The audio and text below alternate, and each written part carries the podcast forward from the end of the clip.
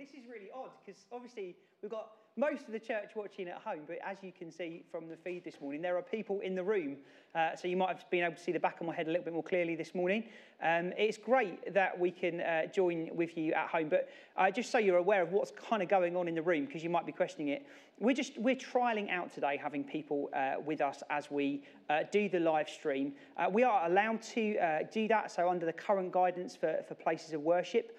And so we're trying trying that out this morning, and we're just troubleshooting lots of different things, because it would be our hope and our joy that at some stage we might be able to get people back in the room with us uh, whilst we do this. And so we're trying out today to make sure we are as safe and secure as we possibly could be. And so uh, we're going to get some feedback from people this morning. Uh, so also today, I won't be looking directly at the camera all the time, because there are people in the room that I can say hello to as well, which is, which is kind of unusual after six months of it not being the case.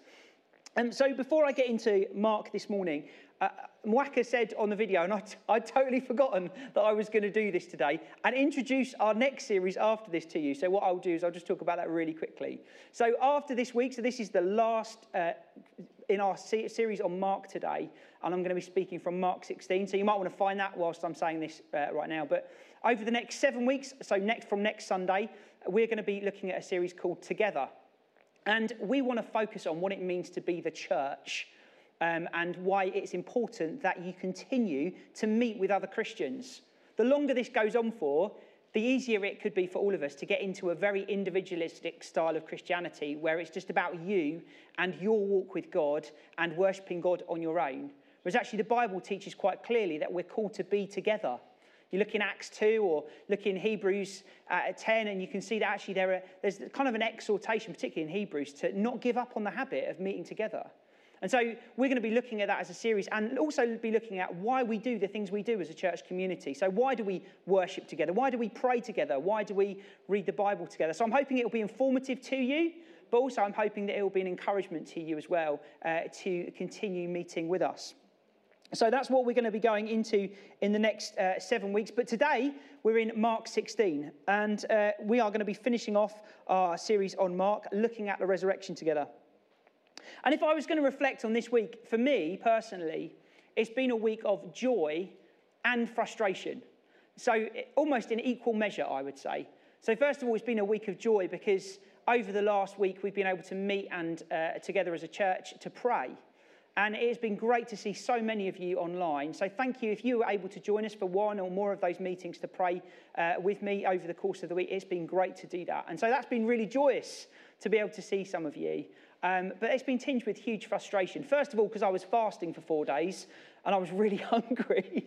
So I got to Thursday afternoon and I was really grumpy. That was the first reason why I was frustrated. But secondly, I think more importantly, uh, and probably you share this with me as well, a frustration over the fact that um, it looks like we're going to be stuck in this situation maybe for a lot longer than any of us had envisaged, envisaged, I can't even say the word, back in March. So if we go back to March the twenty-third when they announced the lockdown, and you know we actually met for the last time on, on March the fifteenth. So if we go all the way back to that point in time, I had never assumed that we would be looking at potentially March next year as being a, a point where, I mean, at the earliest point that we might actually be able to gather as, as normal, based around what has been uh, announced this week. It could be that we could be in the situation that we're in at the moment for another six months. And that's been a real blow to me personally, um, but also just because I, I know it's a real heart, heartbreak for some of you, that you've been stuck at home for these six months and you've not been able to actually interact with other people a, a great deal. And to, to the prospect of now another six months of this, Um, I know that it is really heartbreaking for many of us. I've said it before and I'm going to say it again now. If you feel like you're suffering, if you feel like you're going through a trial, the best book you can find in the Bible for this, in my opinion, in the New Testament particularly, is First Peter. So First Peter, Peter wrote this book to the Asian Christians to encourage them through a tr- time of persecution and trials. And he says this, "According to his great mercy, he has caused us to be born again to a living hope through the resurrection of Jesus Christ from the dead, to an inheritance that is imperishable, undefiled, unfading, kept in heaven for you, who by God's power are being guarded through faith for a salvation ready to be revealed at the last time. In this you can rejoice, though now for a little while, if necessary, you have been grieved by, ver- by various trials." So I look at the last week and I feel like we're being grieved by various trials. As, a, as individuals, as a church, and as a nation, we're being grieved by various trials. But what Peter says here is, if you are in Christ, if you know Jesus, you have hope in the resurrection. Because of the resurrection, we can have hope. And we're looking at the resurrection today together, and I feel like it's like a really timely place to be as, as, as a church community today, to be dwelling in this whole section of Scripture that we can find hope in. Jesus says in John, "Take heart, I have overcome the world." And so this morning is, is a morning of taking heart for you as an individual as we look at the resurrection story together. So let's read our verses from Mark sixteen, verses one to eight, shall we?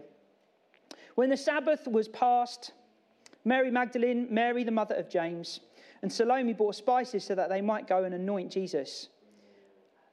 And very early on the first day of the week, when the sun had risen, they went to the tomb. And they were saying to one another, "Who will roll away the stone for us from the entrance of the tomb?" And looking up, they saw that the stone had been rolled back. It was very large. And entering the tomb, they saw a young man sitting on the right side, dressed in a white robe, and they were alarmed. And he said to them, "Don't be alarmed. You seek Jesus of Nazareth, who was crucified. He has risen. He's not here. See where the place where they laid him. But go tell this to his disciples and Peter that he is going before you to Galilee. There you will see him just as he has told you." And they went out and they fled from the tomb, for trembling and astonishment had seized them. And they said nothing to anyone, for they were afraid. So you've got this story, and it ends very, very abruptly, with the women running out of the tomb, seized with fear and astonishment, and uh, and this whole idea that they actually, they come away from it trembling. You see it in the text. They're trembling as they run away. What, what are they to make of this scenario that they found? So what happened? Let's just talk about this in, in, in, in kind of maybe a bit more plain English.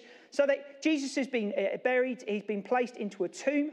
So in the first century, uh, if you were fortunate, you would be placed in a tomb.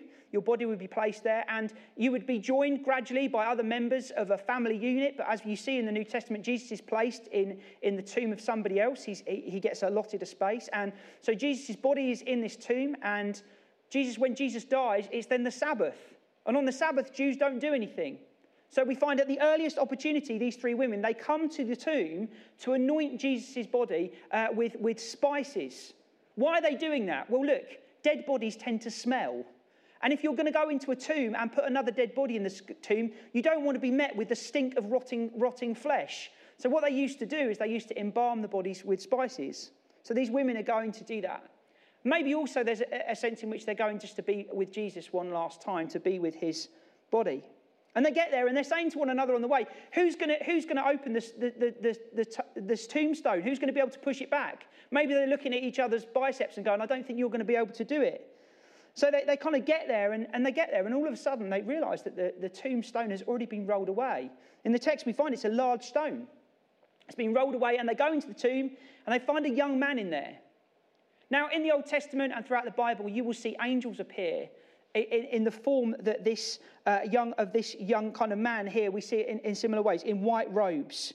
So we see this uh, throughout the Bible. So actually, it doesn't take us a, a, long, a, a large leap to go, this is not just a young man, this is an angelic visitation.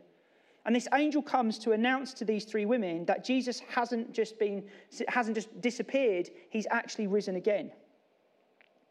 And the reaction to this is, is interesting. You see, quite almost in a similar way to uh, the disciples in the boat with Jesus, as I preached on earlier on in this series, or even the transfiguration that I preached on earlier, that where the disciples are fearful at what they see. Actually, again, we see that here. They, they, they, they are afraid of what they've seen. They're not overjoyed at the miracle. They're actually in fear. And this, this whole sequence ends really abruptly, doesn't it? It ends on this kind of cliffhanger moment. I don't know whether you've watched a film that ends like that and you kind of go to your phone straight away to find out whether there's going to be a sequel. I need to find out if there's going to be a sequel to this particular movie because I want to find out what happens next. Or, on the other side of it, maybe you've watched a film and it goes on for far too long at the end, like Lord of the Rings. You know, there's that bit at the end of Lord of the Rings, The Return of the King, and it goes on for like another half an hour as they tie down absolutely every loose end within it. Um, in some ways, it's quite nice because they tie it all together. But actually, in another way, it's a little bit frustrating. But here we have this kind of cliffhanger moment at the end of the story. It's a cliffhanger. Now, you might say, why is he saying that Mark that finishes with verse eight? I've got verses nine to twenty in my Bible. Well, verses nine to twenty are actually, uh, they appear in later manuscripts. So the way that the, the Bible has been compiled, and the way that the New Testament, in particular, when we look at that, what happens is, is when translators come together, so the translation of the Bible you have in English is being translated from the Greek and uh, from other Latin sources as well, and it gets translated together, and, and, and the translators look at it. What they do is they get all of the manuscripts together, and they pore over them, and they work out what the best translation is in English. And what you'll find is that actually the earliest copies that they have of Mark do not have verses nine to twenty in them. So what are we to make of that? Well, look, actually, when we look at the text, and we're looking at the Gospel of Mark in this series, so I think Mark's Gospel finishes with verse eight. But I actually think that somebody came along at a later date after reading Luke and Matthew and thought, well, actually what we're going to do is we're going to include some of the stuff that we see elsewhere, and we're going to put this into the text as well to, to round off the story. So it doesn't make the, the verses nine to twenty wrong. There's nothing wrong with them. In fact, they're in your Bible, so they are God's words. But actually, did Mark write them? That's the question. And I don't think Mark did. I think Mark maybe actually intended to leave it on a cliffhanger. The women find the tomb, the stone rolled away empty. They, they, they hear that Jesus uh, is risen from the angel. And then they flee. They run away. They're not filled with joy, but they're filled with fear. Maybe they're asking themselves, what, what, what next? What do we do with this information? Jesus is, has risen, says the angel, but what do we do with it? Jesus has risen, but, but where is he? Jesus has risen, but why is he risen? I don't quite understand it. So there's this kind of cliffhanger moment that deserves a response. Hence why I can really understand why somebody after, after Mark has come along and said, actually, I'm going to add these extra verses to it just to kind of round off the story. I'm going to take these other sources and I'm going to round off the story. It's really got me thinking this week. Why would Mark leave it like that? One thing I would say, and I think the most important for e- thing for each of us is this. You see, each of us needs to respond to the resurrection. We all need to respond to it. When you and I are met with the resurrection, it requires a response from us. There are many responses to the resurrection. Some would rather avoid it than deal with it.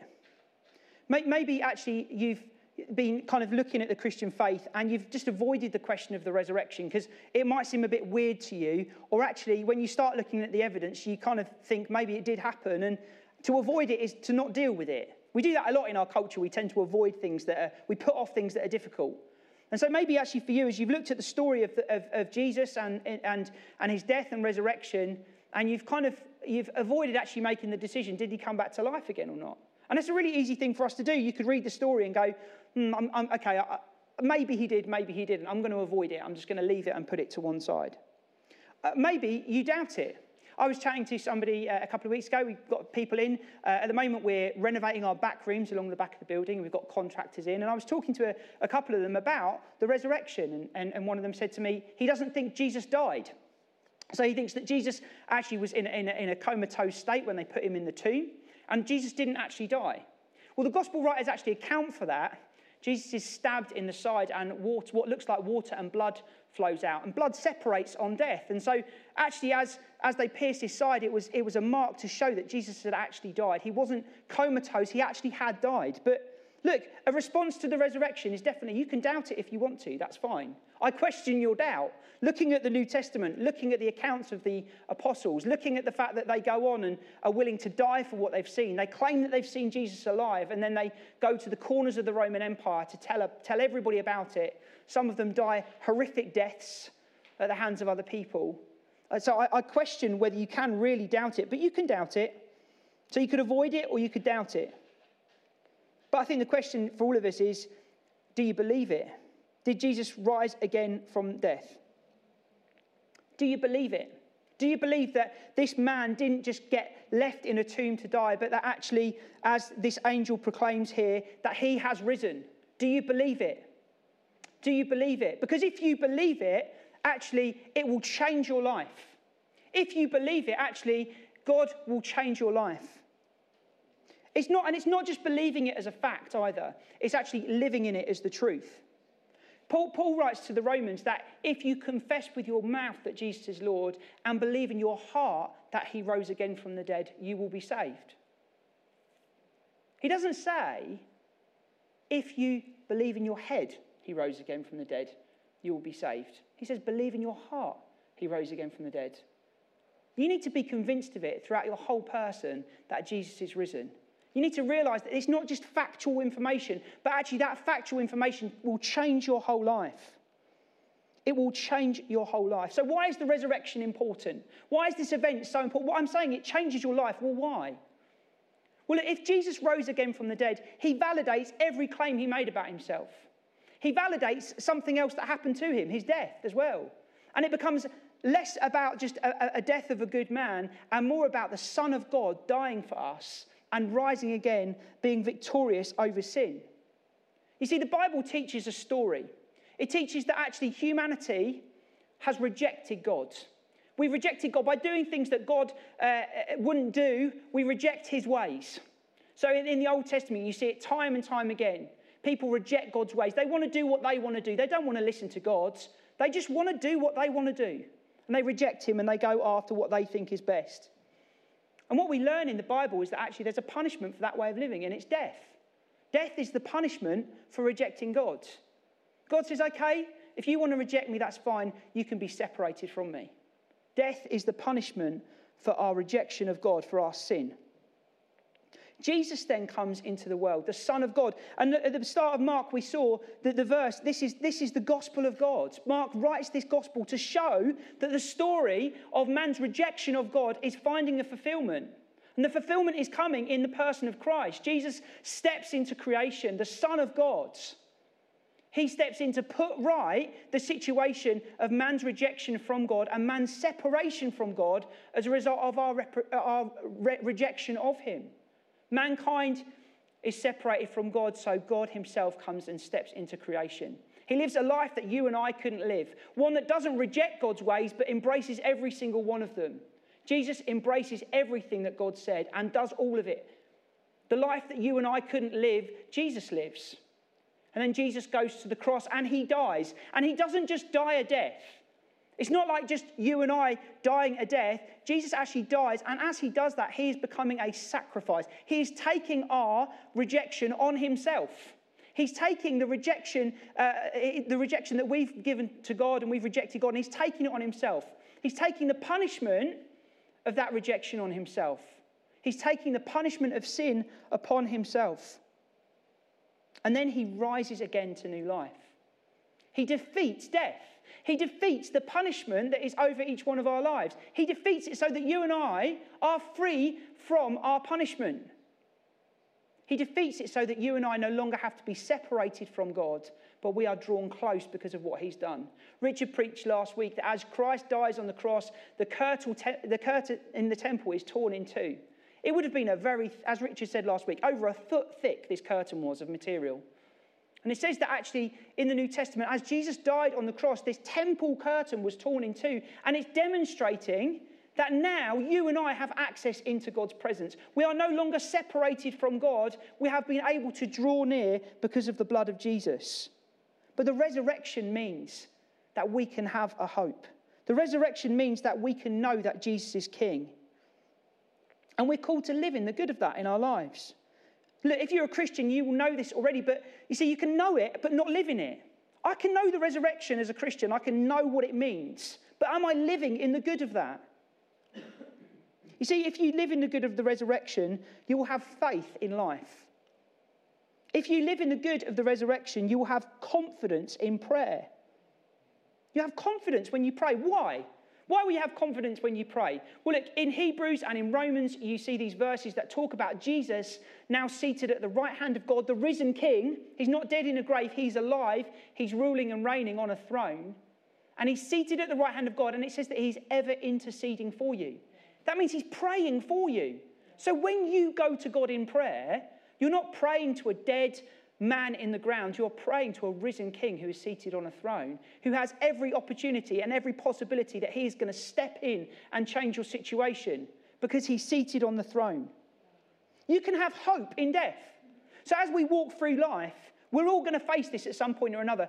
All, all of us, our bodies are dying, they are decaying. That's the punishment of sin over our lives. But you can have hope in death, knowing that actually, like Jesus rose again from the dead, if you are in Christ, the promise is in Scripture that one day you too will rise from death. and you will experience new life in him forevermore. If you live in the resurrection, you can have faith and security in every situation that you face. If you live in the resurrection, you can trust in the God who keeps his promises. You see, living in the resurrection actually enables you to walk confidently in the Christian life. Going back to what I said at the start from First Peter, Peter talks about it being a living hope. It's a hope that we all have. We all can have a hope because of Jesus coming back again from death. Paul writes this to the Romans, chapter eight, verses thirty-four. Christ Jesus is the one who died. More than that, okay, because it's not just Jesus is the one who died. More than that, who was raised, who is at the right hand of God, who is indeed interceding for us. Who shall separate us from the love of Christ?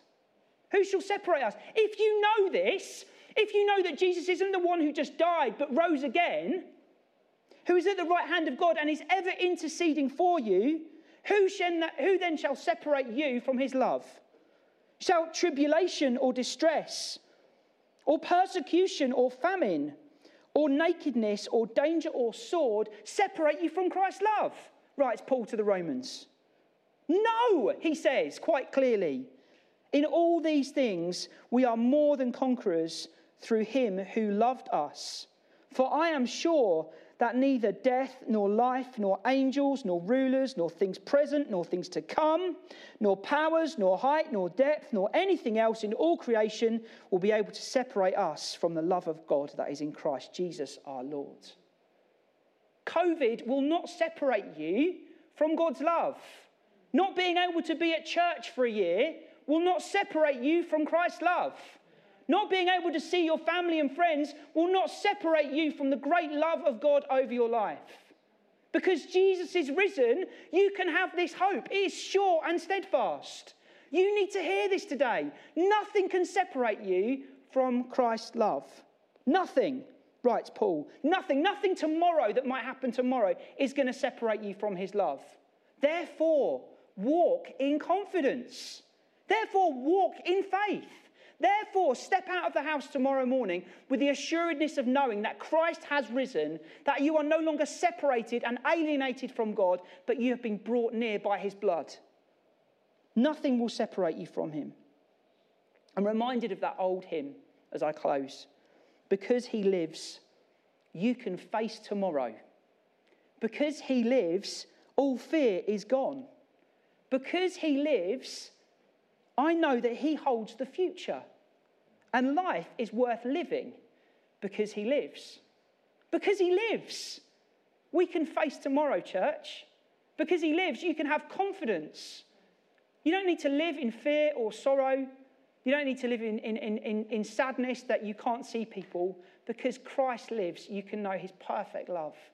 Perfect love casts out all fear. So as we close this series down, uh, I'm gonna, can the band come up? We're going to sing as we, as we finish today. But as we close this series down, I'm just going to say a couple of things. Maybe you don't know Jesus. Maybe I've, I've just given you the gospel today. Jesus died and rose again that you might be free from sin and death. Maybe you don't know him. Maybe you'd like to come to him today. You can um, ask on the chat. You can request prayer, and somebody will just talk to you about where you're at with God. So maybe that's you. Or maybe this is just a message for you, church, as Christians today. Maybe you've been continuing to live with fear about tomorrow. Live in the good of the resurrection. Don't just believe in your head that he rose again from the dead. Believe in your heart that he rose again from the dead. Know in your knower that God is for you, that he is not against you. Know that nothing will separate you from his love. Let's pray. Lord Jesus, we thank you that we see this great gospel in Mark. The, the gospel that shows us, Jesus, that you walked and lived a perfect life, that you suffered and died at the hands of, of people just like us. And Lord Jesus, that you rose again to life. Lord Jesus, that you defeated death. And Lord, I, I pray that as we walk away from today, Lord, we wouldn't be filled with fear and questions, but Lord, that we would be filled with hope. Hope, a living hope would just, uh, just rise up within each of us, knowing, Lord Jesus, that you have risen again from death, gives us certainty and hope. So, Lord, I pray for my friends, my brothers, my sisters this morning, Lord, that they might be confident walking into tomorrow because you live, Lord Jesus, we can face anything. Lord, I thank you that you're seated at the right hand of the Father, ever interceding for us, and that nothing separates us from your love. Amen.